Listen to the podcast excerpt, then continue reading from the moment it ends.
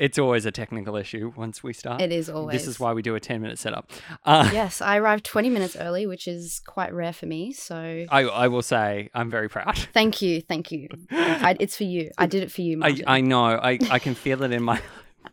you feel the love. I feel the love.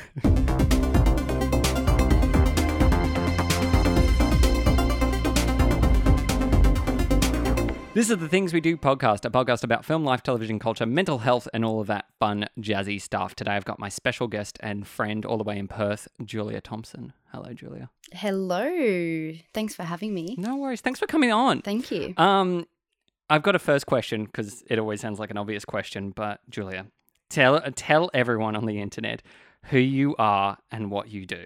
Who am I? Well, I feel like this is honestly like an Alcoholics Anonymous. If it's like, hi, I'm Julia. Hi, Julia. Um, well, I am a I'm an actor, Mm. an out of work actor at the moment, as I'm sure probably a lot of entertainers are at the moment. Um, but yeah, so I studied acting in Sydney and then uh, did that for a few years and then obviously covid hit and had to put that on hold for a little bit but i'm still obviously trying to act the fool wherever i can um, as you witnessed before but yeah i'm also doing a little bit of art on the side so um, like visual arts doing a little bit a little bit of painting uh, drawing and i do commissions as well so if you're interested Wow. So you're kind of like a you're an all rounder in a lot of different creative ways.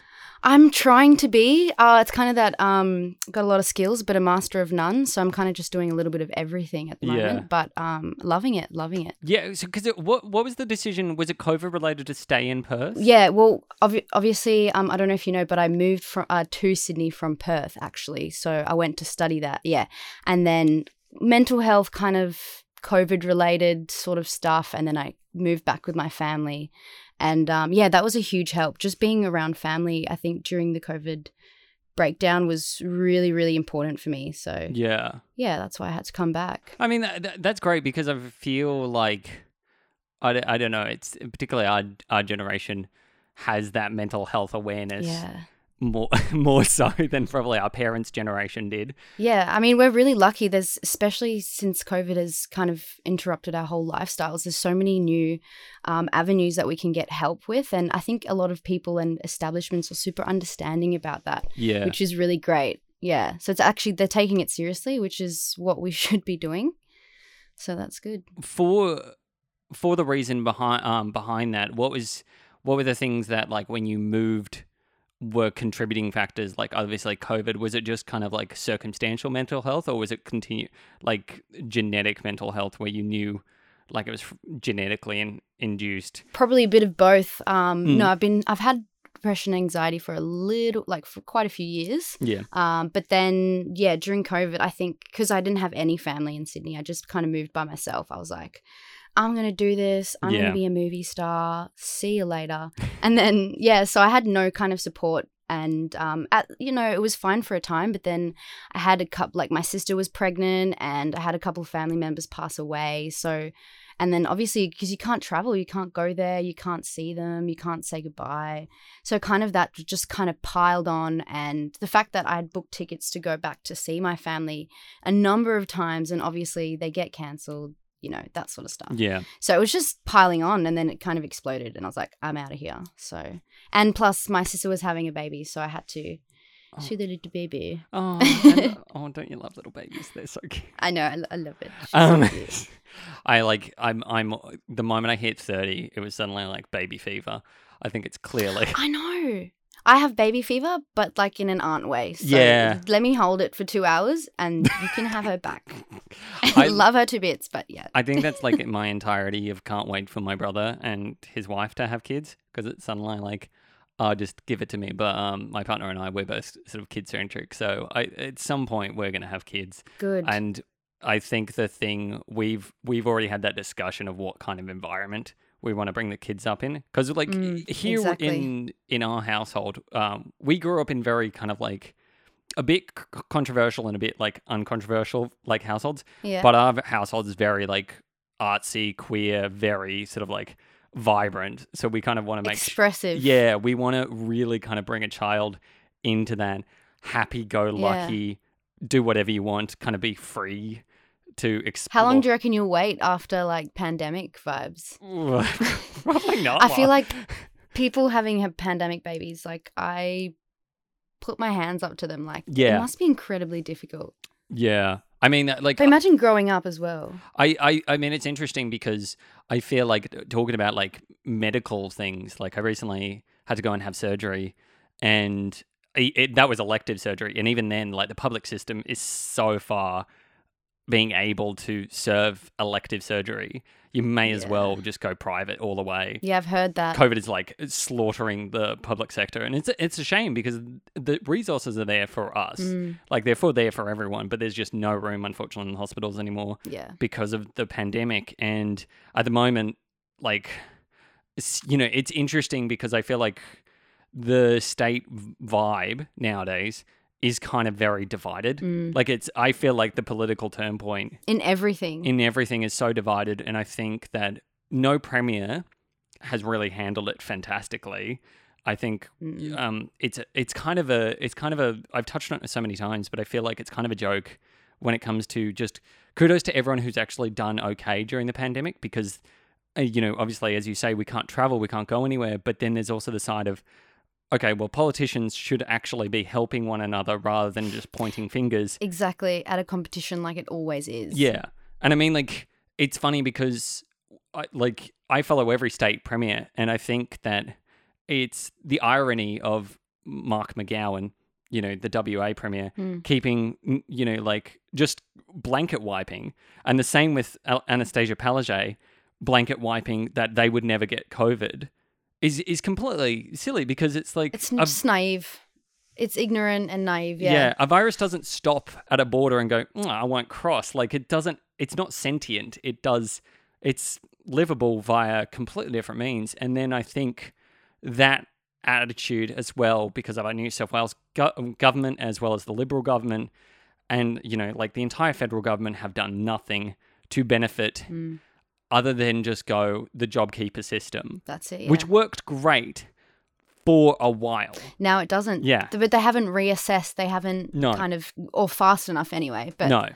I mean, you know, because then it's then a whole nother issue in itself. yeah, because then there's artists like us, like you or I, who are going, well, we need We're entertainers. What do we do? yeah, what do Like, we do? Yeah. Because was that was that a huge like was that a huge kind of struggle for you to go back to home and sort of like reassert yourself, or was it quite easy? Oh no, honestly it was it was a huge kind of existential crisis because I was thinking now like I've moved out of home to follow my dreams. This is finally I'm doing it. Yeah, And not I didn't feel like a failure as such, but I'm going back home when I didn't like I, I s- not that I wouldn't want to live back in Perth, but Sydney was my home, you know. I'd made it mine without my parents. I'd kind of established myself. I've established myself in the community, in the acting community. I had friends. Um so just kind of coming back home was just kind of starting again for me. yeah, And that was a little bit disappointing. However, you know, I realized what what am I going to do? I can't just stay there and all I can do is reassess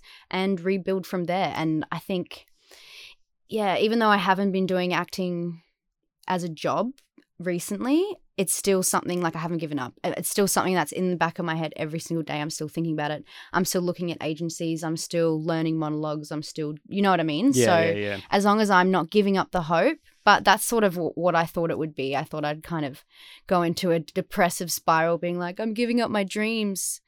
But um, it's all about the attitude, hey? Yeah. So as long as I can keep that, then holding on. Yeah, because I mean, like you, it, it's interesting because Eileen, as artists, and especially as like, you know, the the idea of how we're meant to represent ourselves these days is vastly Mm. different to say ten years ago, even when you know, Oh, 100%. Yeah. like they they're more looking for people who are themselves rather than people who Yeah. are the top tier model esque. Yeah, it's it's the most the most different, the more unique, more Yeah. than what fits a certain mold. And yeah, that's that's what I love about you know the ever changing cultural aspect of of this sort of stuff is like even the acting roles that I've been looking at and that I've been seeing advertised, it's like they're looking for people with tattoos, they're looking for queer Yeah. people, they're looking for people with, you know, outstanding fashion. And that's like that's awesome. Yeah. And yeah, it's just incredible to see that. Yeah, because I mean, like you know, the the one thing that prominently shows on your social media is like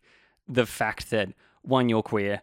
Two, you're very kind of like different to most people. You'll represent yourself very clearly to who you are. Oh, thank you. And what kind of like That's nice to hear. Well, I mean, I, I think that's positive because it makes you more like one. It makes you very easy to relate to because Mhm. you know people people younger than us will look at that and go, okay, well, there's someone confident. Whether or not you actually realize realize that as an Yeah. individual, you were like, mm, okay, cool. But I mean, like, no, it is. It's cool here. yeah, it's it's very it's very interesting because I feel like back in the day, you know, like back in 2000 or 2010, that would have never been the case. Like I No. social media has really like even Instagram I remember in high school which you know going back 2009 I remember looking at and going this is a load of crap like who Yeah. uses this Yeah. and To be honest, I was that person to like tell everyone to get it. I was like, oh my god, look at this app. I created an account. All you have to do is this. And I literally used to like create all my friends' accounts just so I could follow people on there. I was one of those people, I must admit. oh really Yeah. um I was an advocate. Because when it when when you grew up was was Perth very accepting of like who you were growing up especially with your queer identity No, not at all. I mean, I I actually did three years of high school in South Africa, so I moved back there. oh wow Even yeah, even there, it's even less what do you um progressive. yeah Um, but I didn't come out until after high school. Mm. Um, I had heaps of gay friends who had been bullied out of school simply because they were gay.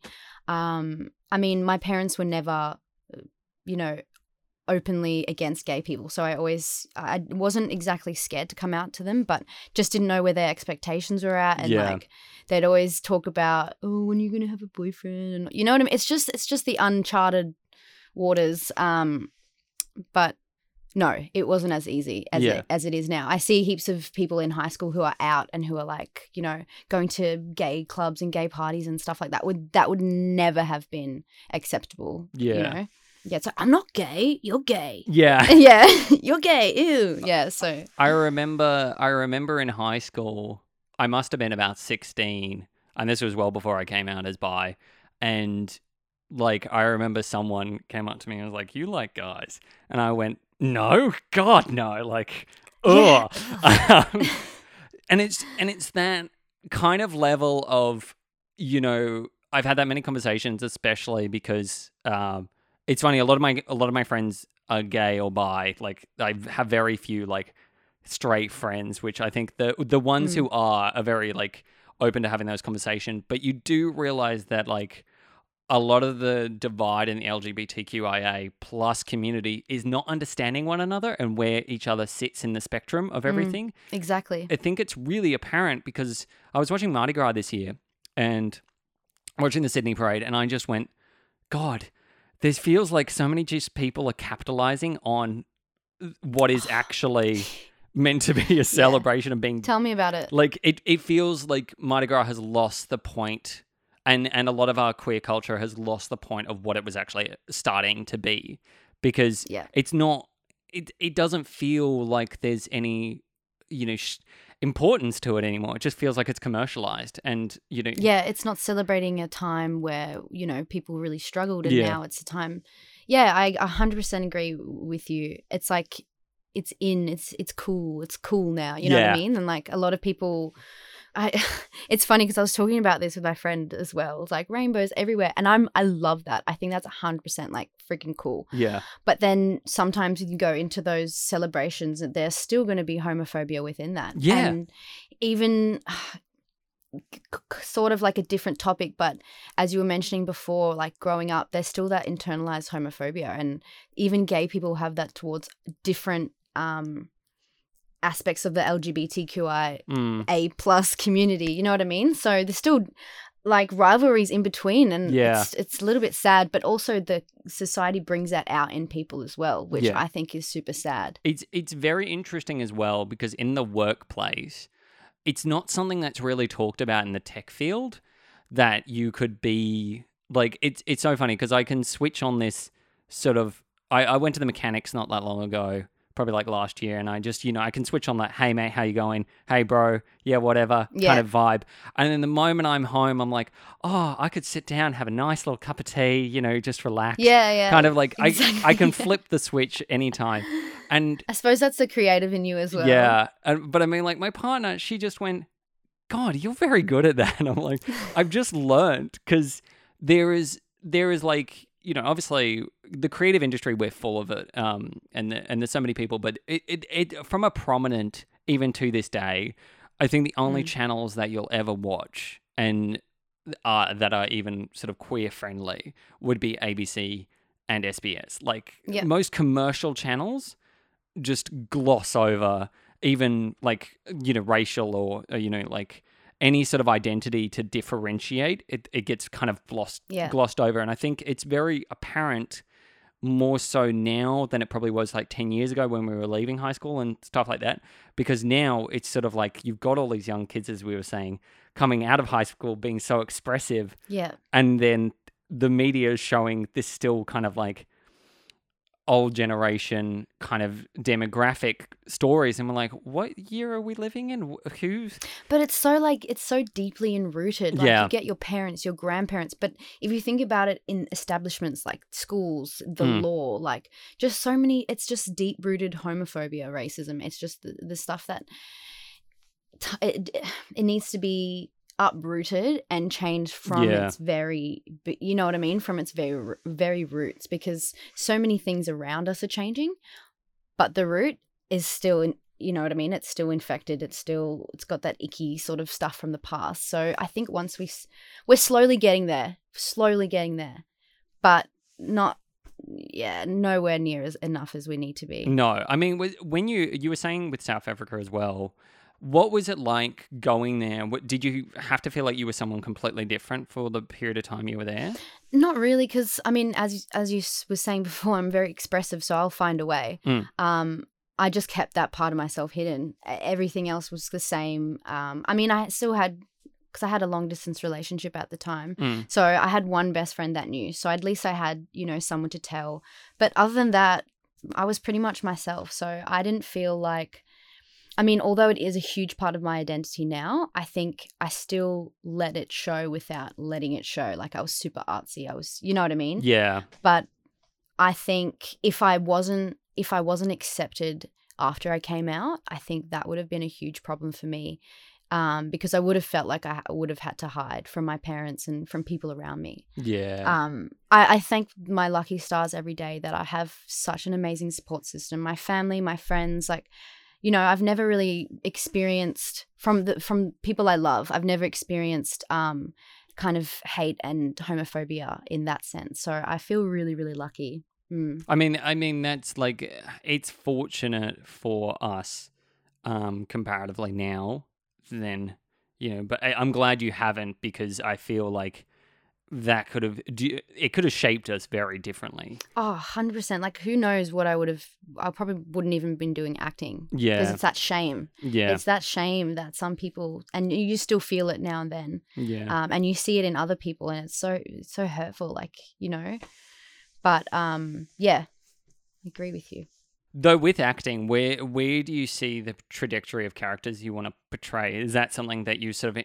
enrooted more so now because of the pandemic? You've gone. There are certain more characters that I do want to play versus like pre-pandemic, wherever you know. The, I feel like the acting industry has changed a bit yeah because it's not running to just get the next audition. It's now kind of everyone being very decisive about what they do. Do you feel like you've just gone a bit more, okay, these are the things that I definitely want to do, and these are the things that I'm sticking far away from? yeah 100% um obviously when you first started out acting you're kind of doing every job that you can you're you're doing unpaid work you're doing paid work you're doing stuff that kind of isn't really worth your time and all that stuff but now you've kind of sieved i've kind of sieved through all that done all that and now as you said yeah i can pick I want to do that. That's not good. That's not going to be good for me. That'll be great for Yeah. my profile. This, this, this. Um, and yeah, now I know what kind of roles I want to play because the pandemic brings out certain things in certain people, and I think um, just seeing those people in certain struggles and how they, you know, overcome those struggles and the communication that they have with the people around them. I think just observing that throughout these three years has been such a learning curve. And just to see how it's affected literally every single aspect of our society, I think it's it's almost like a study, like a character study for me. And yeah, Yeah. I think it's super exciting. I think, yeah, once I do get a, a good role, I want it to be just incorporate all of the stuff that I've learned from the pandemic. Might sound a bit weird, but really excited. Do you then think that you're one of those people who's benefited probably from the pandemic a little bit? I don't know because I'm one of those people who think like everything happens for a reason. So if Yeah. you know if the whole pandemic thing happened, I can't sort of go and say I don't because I don't really know what would have happened if the pandemic didn't happen. We I've Yeah. we've just kind of had to change and adapt, and in a way, I love that we're like that. Although, I mean, it's uprooted everything and everything's changed, and you're like, whoa, what the hell am I going to do now? But it puts us in that thing that nothing lasts forever. Yeah. So as long as you're in that, as long as you're headstrong, then you can adapt to things around you. You know what I mean? So I'm trying to hold on to this dream of acting and adapt it to my surroundings. In, in that sort of way, yeah. Yeah. I mean, because it's interesting because I feel like people, uh, you know, you could could take it the other extreme where you're just like, woe is me, woe is. No, because what's where's that going to get you? No, and I think as as you know, I think I was I was listening to one of your other ones where you were your other podcasts. I can't remember you, who your guest was, but how you were saying um, you despise negativity. I'm kind of someone like that as well. You know, obviously, yeah, if you're having a bad time, you can be negative, but negativity will not get you very far. Yeah. And with every opportunity or with every situation, you can assess it and just do the best you can with a positive attitude, you know? Yeah, I mean, I mean, it's interesting as well because I think I take everything with negativity as this grain of, you know, fun childhood love Mhm. for the arts as well as the professionalism. Yeah. and those two kind of go together. Yeah. they have to go together because you have to be sort of like you have to be a professional, which is respect people and everything. But the other side of it is you can also like don't forget you make friends in this industry and you kind of can talk shit and you kind of can talk about issues that you have with the structure of the industry. I feel like the problem is when people kind of get into this high and mighty issue about the industry of Mm. where they think they sit on the pedestal yeah. and I have I'm like you're you know and I'll say to people you're no better than anyone else in this room Yeah. like th- this is the thing that you need to get out of your head is your ego Oh, because yeah. no one else is going to care for you if you think you're up here because it, it's it's it's bullshit to bring that kind of attitude in it's and And it also makes other people around you feel little, and that's what they thrive on. Yeah. And I just, I just hate that. Like, yeah icky. I mean,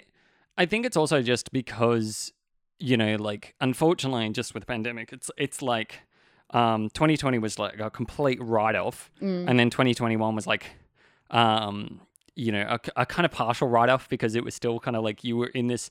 I definitely remember when I was trying to organize productions and stuff.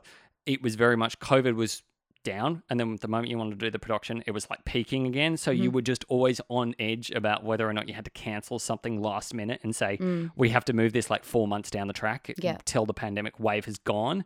And I think when a lot of people are understanding of that aspect, it's great because everyone goes, cool, you're keeping everyone safe. You're having these plenty of discussions because I feel like when you're creating, you have to have so many more discussions than you used to of just being like, turn up here, do your thing, go Because home. things go wrong, and you have to adapt, change, yeah. reestablish, and yeah, move forward. Yeah. And some people don't understand that. Yeah. They just go, oh, it's like, how dare you kind of like change the schedule. Or when you do things a lot in film, TV, with acting, whatever, things go wrong all the freaking time. You're on a Mm. shoot. Most of the time, you'll have 500 mistakes before one thing will actually go right. So I feel like yeah. Most creatives understand that. And if you're not kind of, if you're not understanding, like, what are you doing? Who who do you think you are? You're not the Queen of freaking England. Like, as if nothing is ever. It's like at work when an order goes wrong or an order is a little bit late. Have you never had anything go wrong that you can be Yeah. so snobby to to complain and yell at the person right now? Nah, nah. Yeah, it's I, I, can't stand that because I, I feel like I learned that being an usher for three years at a theatre in Sydney and it just really taught me about different people. And one of the things that I, I remember like every time someone would come up and, you know, be like, oh, you know, this problem with it, you'd have to kind of go, okay, well, I can either sort it out here or I'll have to talk to my manager. Mhm. Like, and the moment you said the manager word, they'd be like, "Oh no, no, no, it's, it's fine. Like, don't worry about it." It's uh, because they don't want to. Basically, a lot of the time, people just wanted to have a bitch. Mhm. They didn't want to, like, and and I'm sure you get that all the time at work, where people just, you know, want to complain about something to you. Like, Horrible things. Yeah. how do you deal with that nowadays? Because, like, have you got to compartmentalize that entirely and just like they're not my problem? Well, I used to be, I've gotten a lot better at this. I used to be kind of really shy and never say no, never yell at mm. anyone.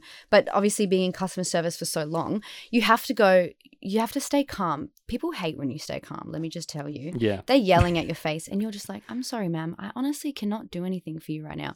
All you have to do, I just repeat what I can in a professional manner. And if they don't, I just keep repeating it until they either walk away or answer my question. You know what I mean? So just stay calm. And at the end of the day, or you can just go, please, can you leave? And if Yeah. your manager is there, they will say the exact same thing. Just tell them to F off, you know, in the nicest Yeah. of words. But I'm so much better at dealing with it now.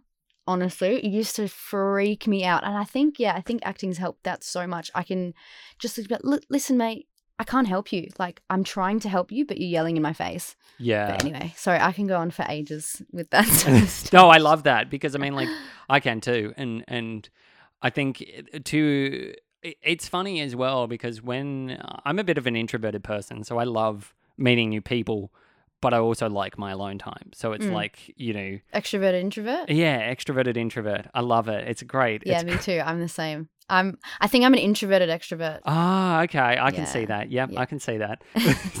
but I mean, like, I I get at work, I get loads of phone calls all the time from different people over all over the world, Mm. and I think one of the things that I often, you know, I I try to sound as professional as I can, but when you get phone calls at weird hours, you're kind of like, I'm tired, you're tired. What are you asking? And uh, the, because my department's 24 hours, it's kind of one of those moments where you just kind of go, I don't want to be rude, but like talk to me as clearly as possible. Yeah, why are you trying to make want. this difficult for both of us right now? Yeah, Yeah. like if you can be straightforward with your questions, Instead of telling you the whole story and whose mum Yeah. did this and their auntie said Yeah. this, and you're like, bro, what's the problem? Just tell me. but there's so many people in like who just waffle and like I think read the room, man. Read the room. Yes. When, people kids can't read that. the room, it's so awkward. I hate it. It's one of my icks. I think when people cannot read the room, I want to Yeah. read it for them, being like, "Mate, it's a no. it's a no. Everyone is saying no." That's like my favorite thing is when you see people in like bars or anything when you see someone trying to hit on someone and it's just like the and you just see it's the, the cringiest thing ever. the penny drop like the Oh. moment they realize or they never realize and you're like how long have you been sitting there going they're not Yeah. interested nah. um like but 10 minutes have gone by and they're still like they and and it's fun it's worse when you see them with friends Because friends say something, yeah, say something, man. it's like your friend has to go sorry they're not into you Fake can friends. you please leave I know it's it's horrible. You want to, you kind of just want to go up to them and be like, "Look, it's not going to work out. go home."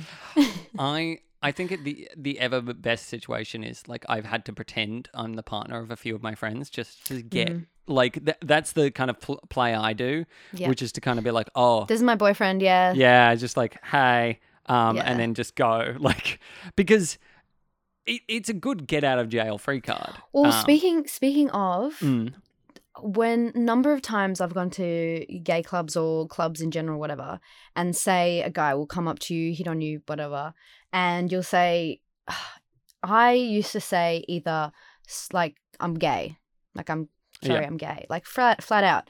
And then they'd be like, "Oh yeah, sure, sure." Like I'm like, "No, literally I'm gay. Like I'm sorry." And then, "Oh, prove it. Oh, prove it." And then it's just like they'll either say, "Oh, prove it, prove it," or they'll get all angry and be like, "Oh, you're lying to me. You lying." Like just if someone's lying to you, telling them you're gay and they're gay, just leave it anyway. If you think they're lying, why would you want to continue talking to them and harassing them? Like it's it's just it's really uncomfortable. Now I just resort to saying I have a boyfriend because I can't I can't be bothered dealing with that stuff. It's a bit hurtful. Isn't that sad that that's kind of like what we have to resort to just to get people off our backs? Yeah. Because the only way I could get it out of jail is like um, when I went to anywhere and I had a guy come up to me and hit hit on me. I'd be like, um, otherwise, uh, like I just say I was taken, which was probably the Mm. easiest solution, or um, It's quite broad, yeah. yeah, or or um, just be like, all right, ha- have a girlfriend, and and you know, like now I can actually say that and it's true, but it's it's one of those things that I, I even now, um, if it's not the first conversation where you're like, I've got a partner, they they always think you have a ch- they have a chance with you, and it's like, why? Again, Because about I- reading the room. Some people can't do it. And it's it, and I just can't wait. I was I was telling my partner the other day. I was like, oh, if we you know if and when we get married and we have rings on, I reckon someone will still try and hit on me no matter what I do Oh yeah. because it's just Yeah. lo and behold the you know when you're creative and, and you know like I remember once she's oblivious to when she's flirted with. It's the funniest thing. Love it a bit. That's kind of cute. It's so cute. but every time I see someone flirt with her, I'm just like, oh, they're flirting with you. And she was like, what? and then she'll go into this ew like mode. Instead of being like, "What? They were flirting." yeah, I know because she. She is she is so not interested in anyone else, and it's the cutest thing Aw, in the world so she's so sweet. it's so she's so smitten by me. But I just find it so funny that she just like if I say that person, she's like, oh no, I won't talk to them. Then. Oh. just be nice to them. Talk to yeah, them. yeah, yeah. nice. Just ultimately like rude to them. Like, ew, no, no, no, man. no, she just gets no. she just gets shy. Yeah. and it's so sweet. That is really but um, sweet. with with acting now, going back to like acting and um, is the, is the main interest now kind of like voice or um or movies or TV or internet? Like, where's your main interest kind of like flowing these days? Well, I have been since I haven't done anything besides kind of short videos on the internet like TikTok and little short skits and Yeah. stuff like that. That's kind of how I've been keeping the ball rolling. But since I'm in Perth, I'll be starting a new job soon. Um, just want to save up some money. I am thinking of going into theatre because obviously that's where it all started, and that's Mm. a great way for me to just kind of start from the bo- start from the beginning. I'm gonna be humble, like even though I've you know I feel like I'm going backwards, but who cares? It doesn't matter. I'll learn stuff, and I think theatre will be incredibly fun. Like Yeah, that's literally the nuts and bolts of acting, and that's I being just being on stage performing in front of anyone. It it gives me even if, and I was thinking. If, even if I don't get paid for it at first, if I'm just doing acting, I feel like I'll be fulfilled. Yeah. Um. So I think I might I might try a little bit of theatre in the meantime. So I'm really looking forward to that. that's that's awesome. I mean, like kudos because I love theater, It's incredible. even though like I have terrible stage fright. oh, really? I am so much better in camera than I am in front of a set. I think I'm the opposite. really I love it. because I love it. are you are you what what makes you scared of the camera is my next question. when there's attractive people behind it, like I get really scared. Like usually I'm okay in front of a camera, but the camera can't move its mouth back. Yeah. Like I love it. The, my favorite thing is interacting, Mm, where you can like feed off the other person. yeah, And with a camera, it's all on you. So it takes a lot of practice, a lot of, that's kind of freaky. Um, but with another person, you just feed off them. yeah. So they can do all the work pretty much. I mean that's true because I've never like I- guess I don't like that sounds really like oh I just don't like feeding off people, but I mean I do. yeah. But I mean, like. Ab- Absolutely, like the idea of looking at a camera and being like, "Oh yeah, this is totally normal," is is a little bit like Mm. terrifying because, um, yeah, it is in this inanimate object. It is kind of like the film aesthetic. Um, but I mean, like, do you do you prefer indie art and indie theater over like mainstream stuff? these days, or Oh, definitely. I I I can't say I've watched a lot of movies recently. Um, if I did, that'd be a total lie. But I have the indie movies that I have been watching. I do watch a lot of horror and thriller, and um, the indie ones that have been coming out are incredible. I, I kind of I haven't really been going to the cinema, so I'll kind of watch something three years after it's been out, and then you know after all that. But I definitely think that um, more of the um, less mainstream production companies are coming up with amazing things because they've had to be so resourceful. yeah, Like you can't go, you can't have all these extras and all these things now. Um, obviously, low budget, COVID, you got to make new ideas. So people are getting really creative with their films, and I think it's yeah, it's awesome. yeah, because I mean, horror and like that genre is known for cheap budgets. Um, like a Yeah, and it's awesome. It's so good. I mean, like A24 is my favorite production studio, which uh, hands down they do some great low budget. what do they? Do you have an example? Um, they've done Midsommar and Hereditary. I was literally about to ask you, have you seen Yes, I have seen Midsommar. Oh, It's it's. I think the the thing is like I love Ari Aster, who just basically said in an interview that he wanted to do horror during the daylight, and I was like, oh, how do you do that other than that way? And it's just creepy. It's uns- completely shocking. But I mean, like, it's it's interesting because that's when horror's done well. Yeah. It's it's it's not a slasher. It's not just a generic horror. because it's true fear. It's like, oh, I physically cannot look at that. I think the um the other like there's a lot of it based on history and how I think people would have died unfortunately in horrific ways and Mm. you know if you look at textbooks and everything there are like this torture that happens to people and I feel like Mm. I know that you listen to Morbid a True Crime podcast. I know that for Love it. I'm obsessed with them. It's so good. They're incredible. Yeah. It always kind of reminds me because I remember like driving to work or coming home from work and I'd, I'd be listening to that like two hours of them talking. Yeah. And I remember one episode was on the Toy Box Killer. oh, I think I paused that one for for a bit. Yeah, I, I after that episode, it took me two weeks to listen to another one because I was just like so shocked by how appalling that was. But I mean, what's really interesting is that you kind of go into films now, hearing all these real life killers and everything, and going, well, they're not that far removed from the real thing because everyone's like, oh, they must be so exaggerated. I'm like, No. that was the 70s and 60s and 80s. Like people were that crazy because mental health. Yeah, people it wasn't exposed. That's why Yeah. it's so it was so insane to them. Yeah. But now we're just like these are real people, guys.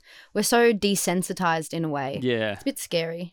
it, yeah, and it, and it, I feel like with horror nowadays, it's sort of like the creepy aspects come from what you necessarily don't see and the unsettling. That's exactly right. The unseen, Yeah, the unknown. because I remember loving loving and hating horror in early 2000 because it would come out, you'd have Saw, you'd basically see everyone die. Yeah. there was no hiding away from like you know you had Saw, you had Human Centipede, you had all these like Oh, that one was bad. I feel like shock horror and torture porn came out massive during that era yeah. and it's kind of died away now because people have realized that unseen horror is is way more terrifying when Because you picture it in your head, Yeah. and the brain is way more creative than you will ever think. I mean like I was gonna say, speaking of Hereditary, um, Toni Collette, one of my absolute favorite actresses, actors, whatever.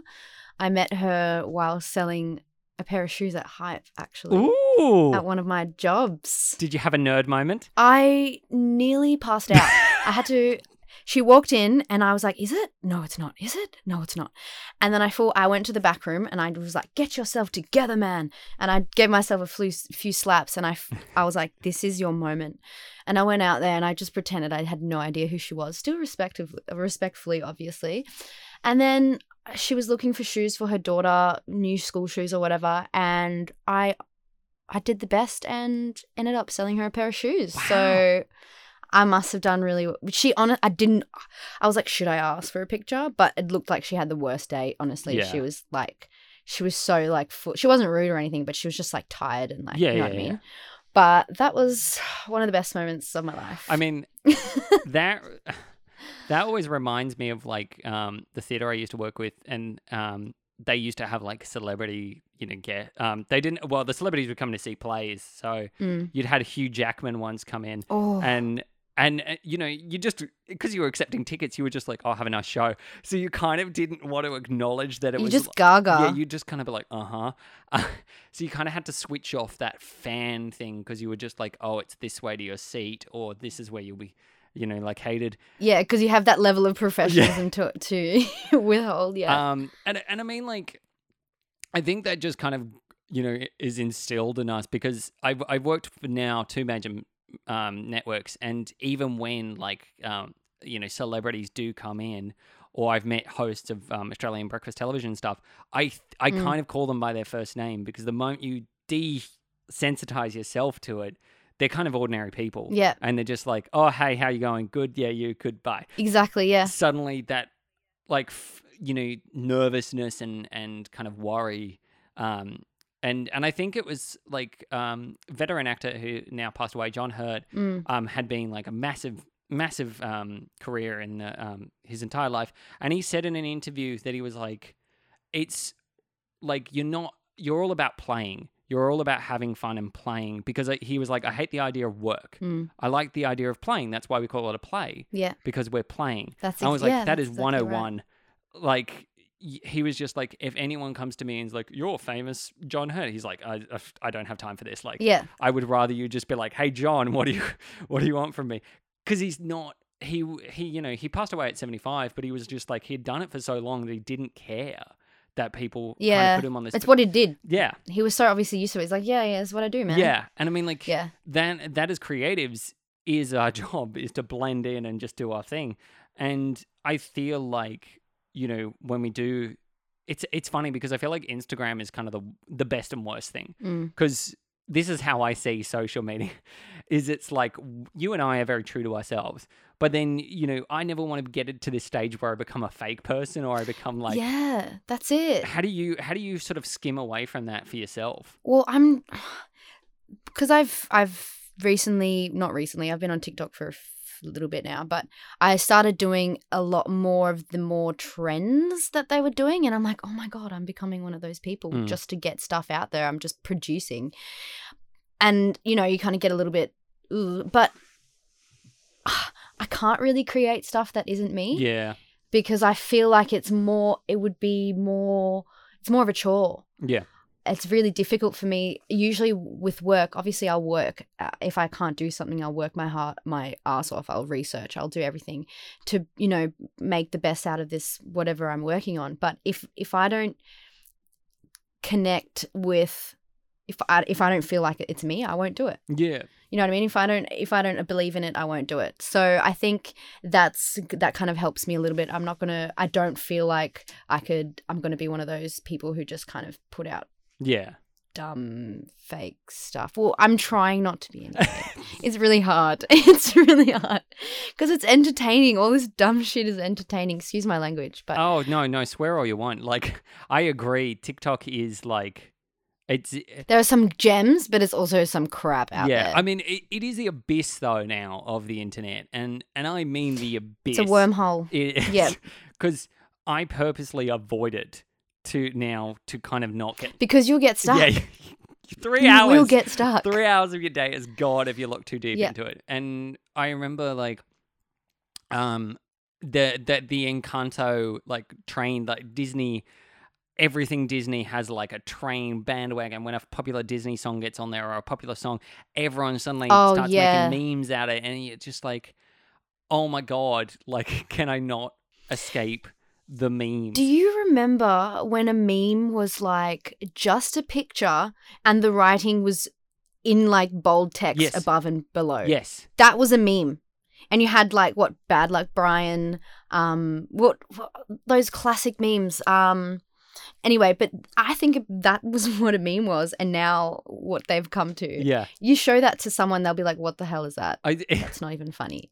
And we'll lose our shit it's the same with vines though. I feel like vines oh fine like I miss Vine. I I'm you know like vine was incredible. It was you know and you had to think you had to really think with Vines because you weren't and it was so much harder yeah. Yeah.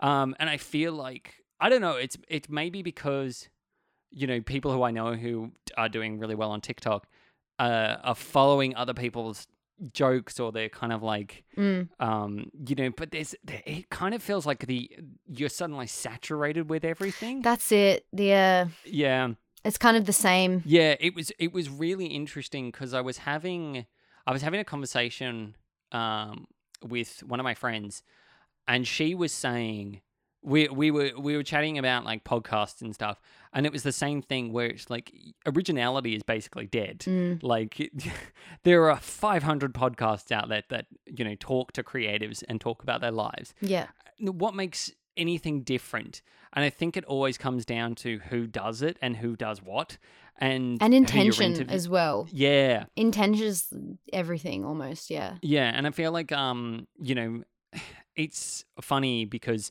back in back in the day like there were only like you know t- 10 years ago there were probably only like 50 podcasts on the internet because everyone didn't have a home setup that they could record in or like you know take the worst recorded audio and just upload it to the internet Oh yeah, I remember learning what a podcast was. Like I was like, what the heck is this? And then yeah now every I barely listen to music anymore. It's just podcasts. So yeah it's another thing. It's another comment on kind of our generation and how we're moving forward. Yeah, because I mean, like, it's it's prime example of Morbid. Like, if you listen to their first episodes, you can oh, hear the dryer. The sound is so bad. it's so bad, but the dryer in the background is just going, I know. And it's like, but it's always interesting to look back on and go, well, this is where they were from, and this is where they're at now, and it's not. It's not like it's an overnight thing. No. It's such a progression. Yep. and um i feel like yeah as do you feel like you know when you go into roles or like when you go into auditions that people are just like you have to be like this automatically and and with directors because some directors kind of have this setting where they, and Mm. i swear it happens where they're like if you're not the character right then and there i'm not going to hire you it's like your point as a director is to mold Exactly. Yeah. No, I mean, some people, some of the less, I'm not going to like, people who I don't think have done many auditions are like that, where Mm. they've obviously maybe been in the in the actual um, directing or done stuff like Yeah. that, but they don't know how it actually takes to build someone up like that.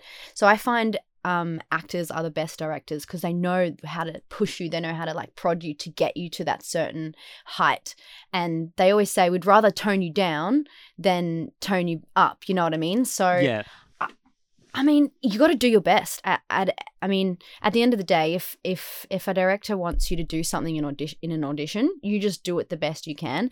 And if they don't like what you do, I guess you're not going to get the part. But that's just how it goes. yeah So for me, I just I used to think about this all the time. Like, oh my god, like, I'm gonna look like an idiot if I go, t- you know, too big or too small. You know what I mean? But you just you just go for it. yeah And who knows, like someone who was watching in the back has a film that they're, you know, writing and they're just sitting in for this. You know what I mean? And they're going to ask you for, to do that. So it's just about doing your best and that's all you can do.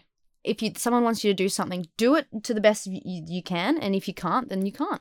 Yeah, uh, which I mean, hundred percent, and I think that you kind of forget that so often, and it's it's one of the things that I think we learn, we just learn about as we get older. Uh, but I mean, like, I hundred percent agree with you also on the fact I was going to say that yeah, actors make the best directors. Mm. Like, I started, I studied acting, hmm and then I was like, I don't want to do that. Yeah. like, career wise, I want to, I want to direct and produce stuff. Yeah. So, but it, it does give you the kind of ability where you can kind of sit in and tell people where what they need to do and and kind of relate to them on that creative level Yeah. because you're not kind of going they're a tool you're kind of going we're all this kind of like neat collaborative group Yeah. and we're all here to make the product and then put that product out there And some people just take different things to get to that. They yeah yeah have different methods and ways like some of my acting teachers uh, were really really good at kind of telling me things like oh what if your character's doing this and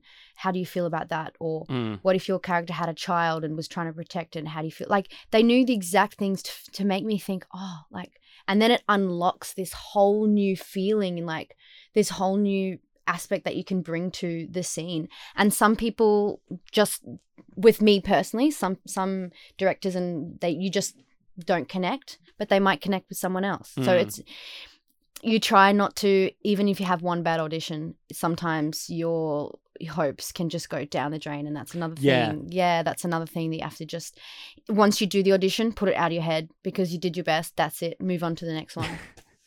that's literally the best thing is just stop thinking about it. Yeah. I mean, has that refine taken you a while though to kind of get out of your head? Hundred percent. It's it's only kind of now that I have less auditions that I'm kind of like, you know what? I'm just gonna make the most of it. It doesn't matter Yeah. because yeah, obviously when you when you're starting when you're new at anything, it's daunting, and especially a baby actor and you're going to all these auditions, you just want to be perfect. Yeah. But you learn that they're not looking for perfect. Most of the time, they're not looking for perfect. They're looking for someone they can that can bring what they have as well as take on what they want you to take on. Yeah. Do you find this is kind of a kind of the thing? I feel like it's less nowadays, but I do. Do you think that as a, a female actor, that body types are still very kind of like people look for body types and and certain like heights and everything? Definitely, definitely. Um, for certain roles, yeah. Yeah. Uh, I feel like a lot of people now are writing roles that can be more diverse, so they're not looking for a specific kind of um, person, but Yeah. it's still there. It's it's Hollywood. It's it's big time cinema. You're always going to have um, people wanting the most glamorous looking, typically Mm. you know beautiful person. But in saying that, there are so many movies now that have opportunities for other people. Like I'm not the shortest, the tallest, skinniest, prettiest girl, but I know that there are still opportunities for me out there. And it's also about believing in yourself. If you don't if you feel like you're not going to get roles, you're probably not going to get roles. It's Mm. it's all about like I, I can be as you were saying like you're not better than anyone else in this room and no one's better than you. Yeah. If you can just believe I'll do that, I can do that. It's about attitude. You know what I mean? And have you seen Booksmart? Yes. one of my favorite movies ever. Look at the diversity in that movie. And that is like mostly female cast, like people our age or my age. I don't really know. How, you're probably I'm I'm not much older than you, so 24. I'm I'm 30, so you know, 30, wow. six years. You look at you don't look a day over 21, Martin. No, no, I, take that the nicest compliment. but Um, yeah, incredible movies. The cast is so diverse. Like, yeah, Hmm. and and just creates beautiful film, you know? Yeah, I own that movie as well, and Mm-hmm. um, I feel like uh, I grew up with a lot of a lot of different films, and interestingly, like yeah, you know, like uh, you know, everyone can count Whiplash because Drew Barrymore directed it. Oh, I feel like that's the ultimate. Uh, queer f- film as well or kind of of that although it's interesting because it doesn't feel it feels like it was trying to be queer but it didn't become queer I feel like her character should have been gay. yeah i, I Like I- same I- as that movie Stick It. It's it's it's kind of interesting as well because I feel like these were the pinnacle points where they were like they got halfway through the writers' room and they were like, "What do we do for the heteronormative people?" Like, I we'll just keep it the heteronormative." Like they just kind of ignored where their story was going and kept it as straight as possible. I feel like they should have capitalized on the fact that men love lesbians. yes, like seriously, more movies need to get on that. You know? it's. It's so true as well. Like it's I remember the years ago, this was I was probably about 18. I met my I, I funnily enough met one of my best friends at this party. Uh, and she and I have now been friends for like 11 years. But I remember there was this girl there um hooking up with another girl Woo. and instantly all the guys were you know going gaga about it and I just yeah, sitting there off drop. uh, yeah, and I was sitting there off at the side, just going, I don't know why you're all interested. I would have been with those group of guys, to be honest. I know you would have just rushed. Oh my god, what are we looking at? Yeah, it it was it was very much like that kind of like um end of high school party because it was like someone's 18th and we were all there at like um this house and it was just very it was like a venue and it was just very weird. It was a very unusual yeah. unusual party, but I just remember this one girl, and I think she made out with like about ten different guys and uh, or people around the the whole party that night. Oh. And and Good and, on her. You know, I was like, kudos to you, but also just like. Um, I was like, I hope some people have brushed their teeth because Yeah, man. not going to be a pleasant. I doubt it, but Yes. I I think it's always like my level of. I watched a video last night, and I think this is the only reason why I th- thought of hygiene and mouth hygiene was because it was all about dental hygiene and how you should brush your teeth twice a day. I was Yep. like, that's the only reason. I don't know why. This is like suddenly when. My late night watching videos is never just is about clinical things no. and and never about entertainment. It's Oh, just about, really? oh, what's scientific fact can I find tonight? Is that because like you're gonna whip him out at a party and be like, "Did you know?" I no, not even. Because that's pretty much the only reason I will look up facts is so I can whip them out at awkward moments. Be like, let me just minus this awkwardness. Did you know that teeth are actually? Yeah, this. That's that's what I What's do. your we- what?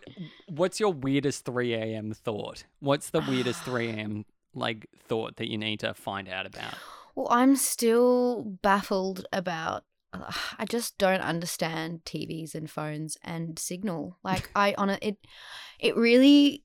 I can't think of it for too long because it will give me anxiety. But how the fact that signal just travels through the air, the fact that you can just take a photo, Yeah, like I just you can try and explain it to me logistically and with the numbers, and I will still be like, that does not make sense. That should not Mm. happen. It is magic. So Yeah. just kind of the simple things, yeah. How about you?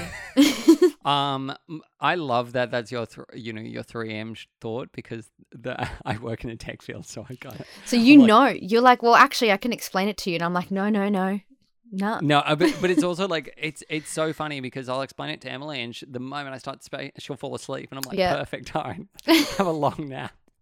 But I mean, like, I think my weirdest 3M thoughts are just like things of like, how did an old radio work, or um, what's the life, ex- what's the longest a cat has ever lived? Oh, okay, yeah, like random stuff like that, yeah. Yeah, because because I've done that. I've like looked up this stuff, and I um my Emily's dad just called me like the Google box once because I kept looking up facts. He would throw a fact at me, and he'd be like, I'd look it up in seconds. I'm like, oh, okay, that's what this is.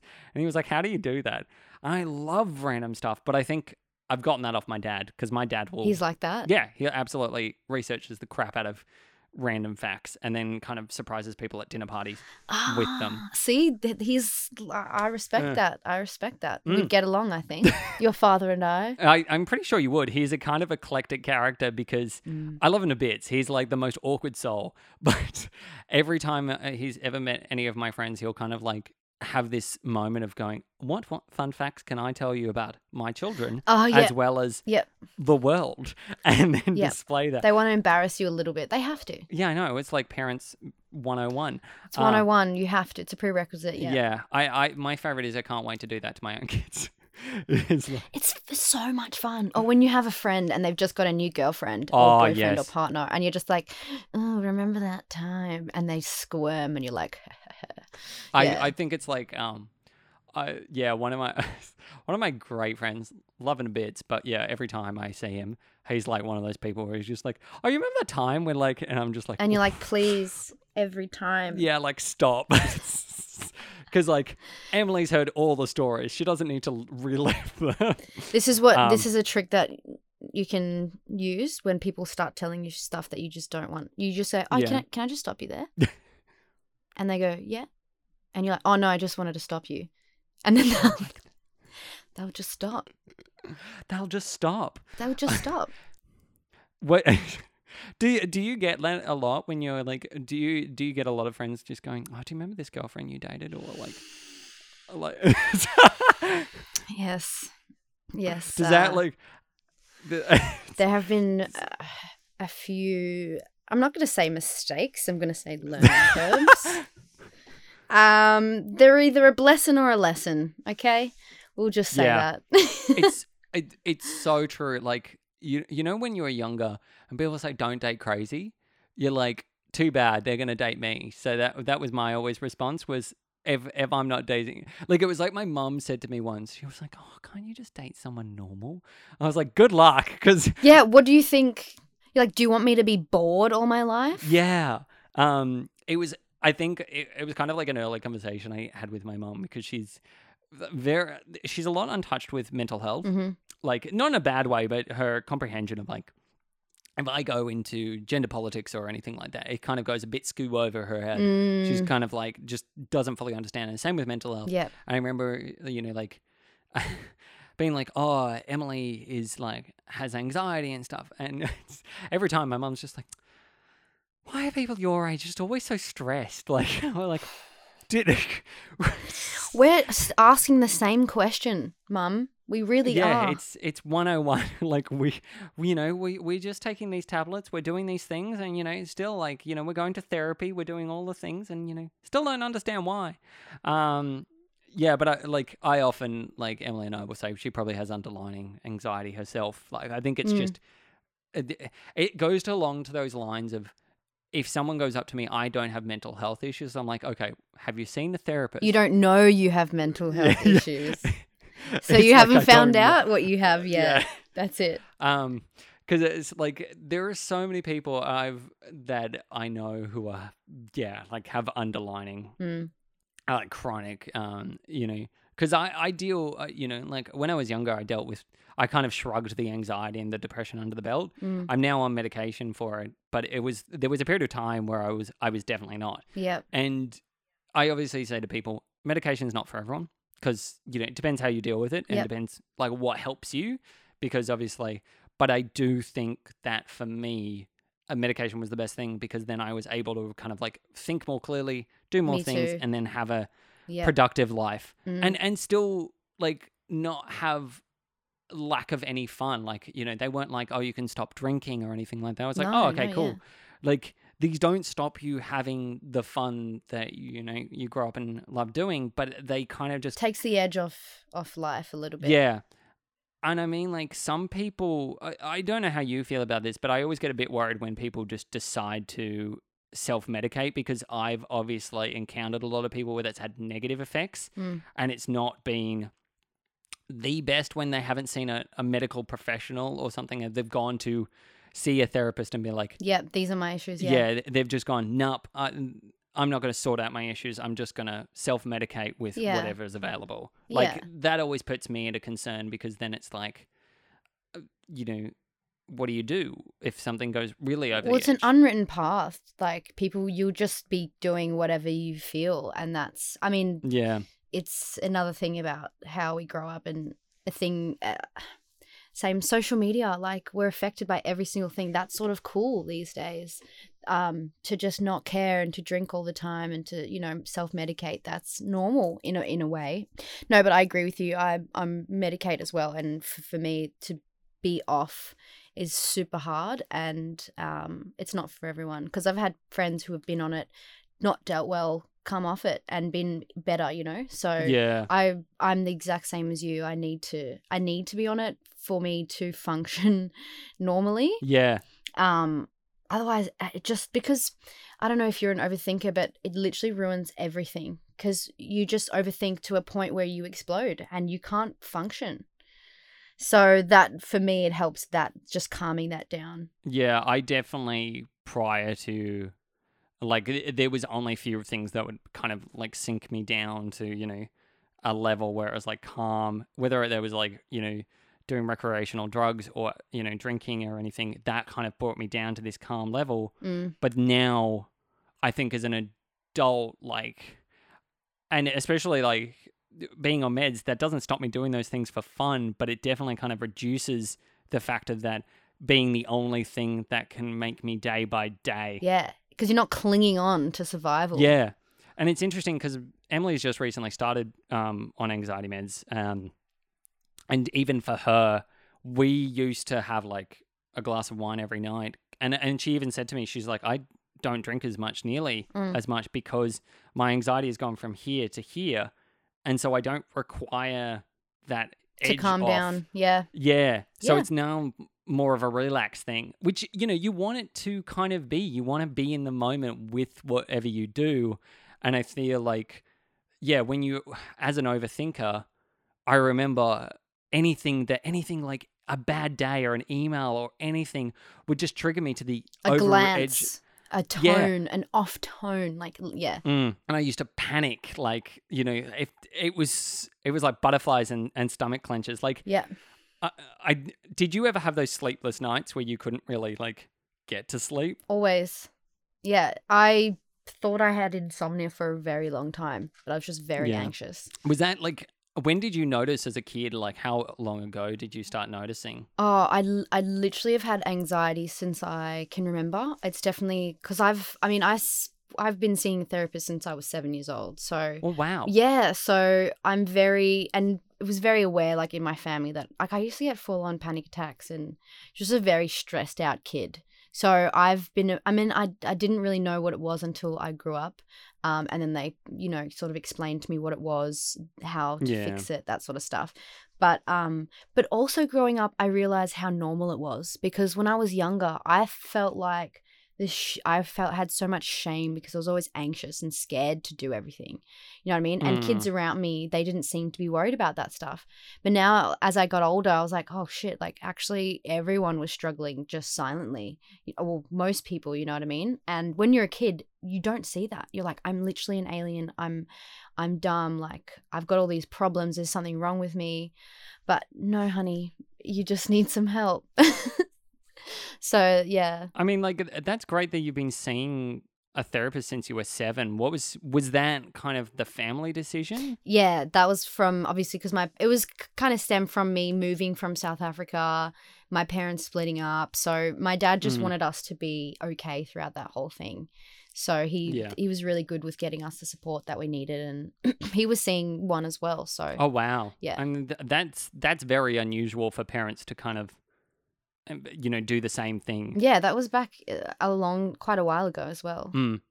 Because like um my dad's now sees a therapist and is on antidepressants, but he didn't do that until he was up, like both me and my brother left home. Mm. So it was kind of like it, it was a much later thing, and it's so interesting and different now seeing him, you know, therapy and on medication and everything because the the moment when we were younger he'd fly off the handle at anything and now he's just so Uh, calm like, yeah, it's crazy. That's so funny you mentioned it. That was my dad as well.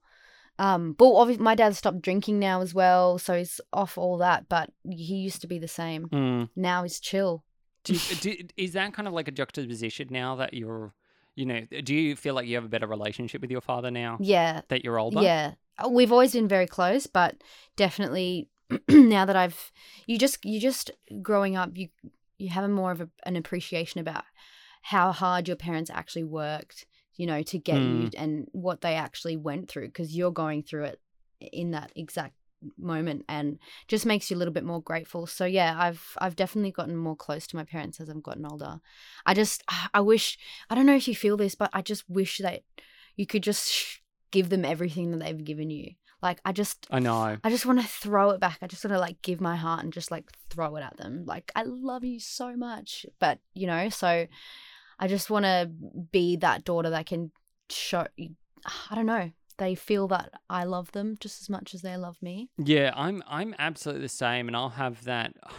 It's it's really interesting because I'll have really heart to heart conversations with Dad now, Mm. and he'll tell me stuff about like, you know, relationships, especially with breakups and stuff that I've had.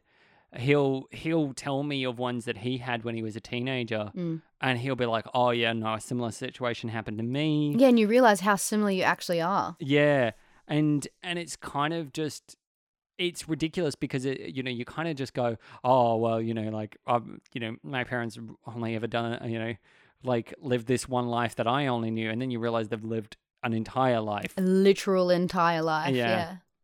and I think it it really takes the reflection of just how important um the family is Mm. to me now because um you know obviously I- I think it was really interesting as well because the surgery that I had recently was the first major surgery I'd had in like ever and it was the first time I'd been in hospital in like the last 10 years Yeah. so it was kind of one of those situations where both my parents were like, you know, not overly concerned, and then suddenly just like, oh, you have to go to hospital to get surgery. Okay, well, um, we'll be there for you. Doesn't matter everything. And it Instead of just like- them organizing everything, it's like you organizing everything and you have to tell them. And it's, yeah, it's Yeah. weird.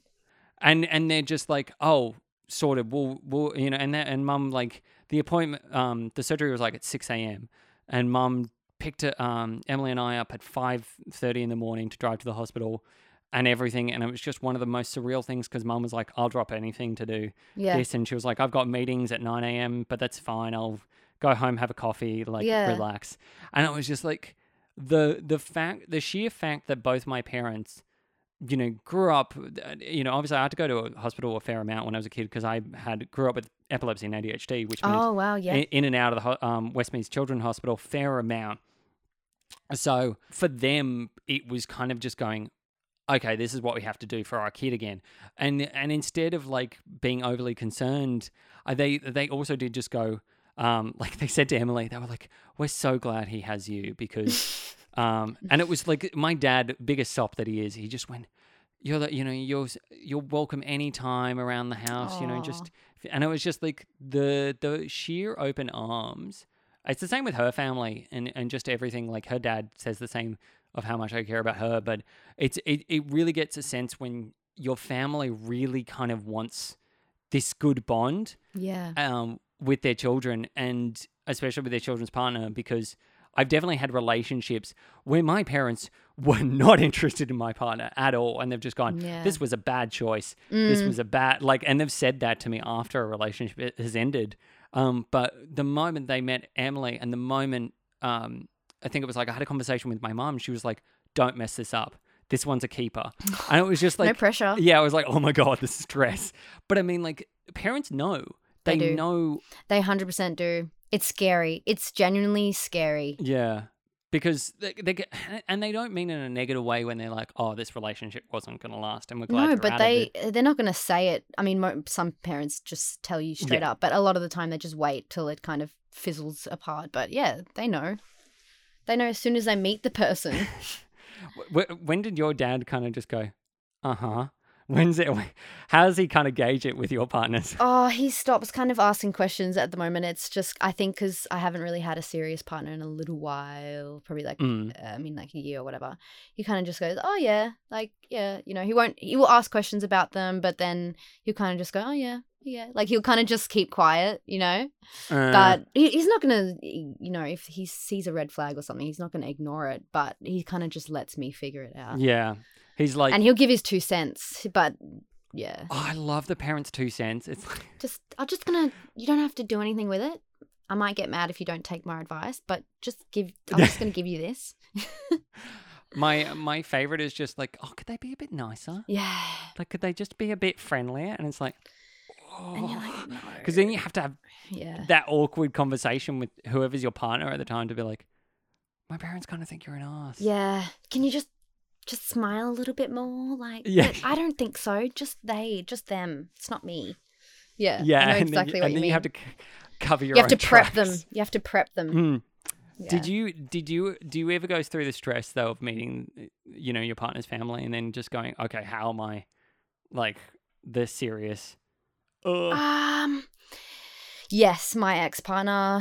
I was a little bit stressed with her parents, um, or her mum, Mm. and like we didn't get a, we didn't not get along, but I think there was just we're just very str- two different characters, and um, that was a little bit hard. But um, I haven't had too many serious partners where I'd actually met the parents, so it Oh, was just yeah. So, um, I'm usually pretty good with parents, to be honest. I love parents. I'm a talker, so most parents love talkers.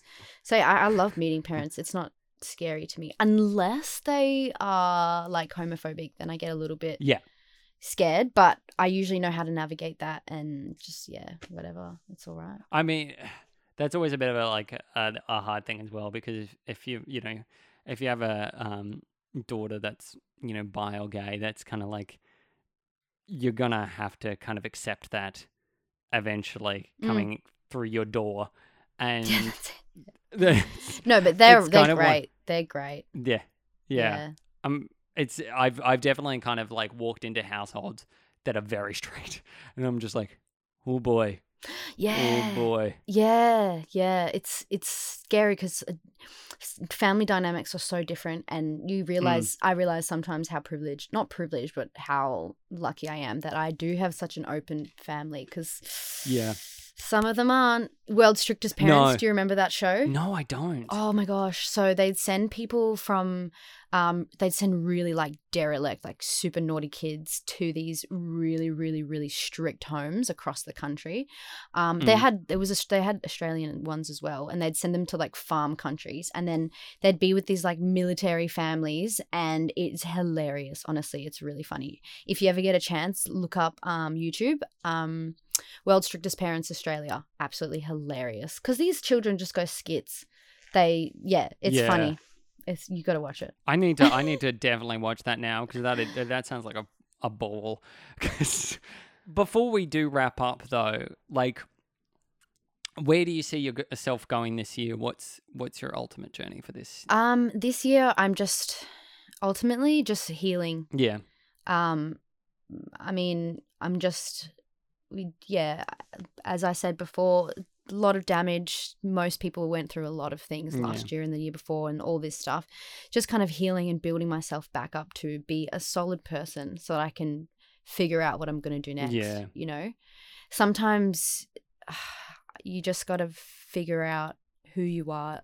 It sounds so, I feel like such an idiot, like, oh, who you are. Like, ugh. Oh. But if you know what you want to do, if you know, then you can tackle anything. And that's that's what I've struggled before. Like I moved around heaps, so I didn't get to make a solid base in myself. And that's what I'm doing here. Mm. And that's why I want to start um, theatre again, just to start from the beginning and go up. So that's my plan. I love that. Start start again and and just be better. Yeah, I love that. You're the most wholesome person.